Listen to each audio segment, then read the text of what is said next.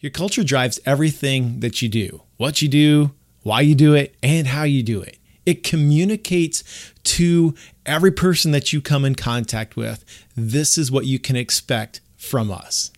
Now, a select few businesses have mastered it, and they are thriving in a year where every other business is just trying to survive. So, what do they do better? Well, my name is James Mayhew, and I'm your Chief Culture Officer, and that's the topic for today's Jam Session.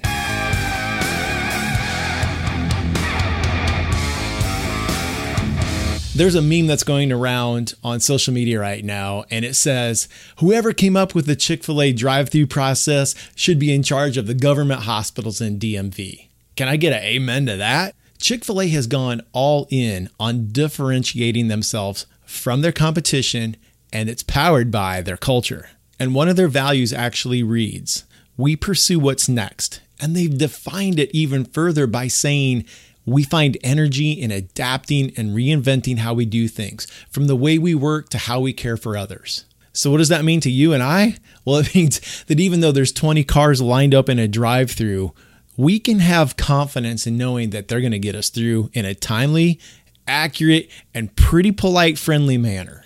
They bring their team outside. They bring them closer to the customers, and that's to eliminate the bottlenecks of a drive up window. The crew is trained well in all the menu options. They're super polite. And when you say thank you to them, what do they say back? My pleasure. Now, as good as Chick fil A is, they don't serve cheeseburgers. And I was craving a good cheeseburger. So I decided to go to my favorite burger joint. But I noticed how long the line was, and I wasn't seeing it move at all. So it was an easy decision to head on over to Chick fil A.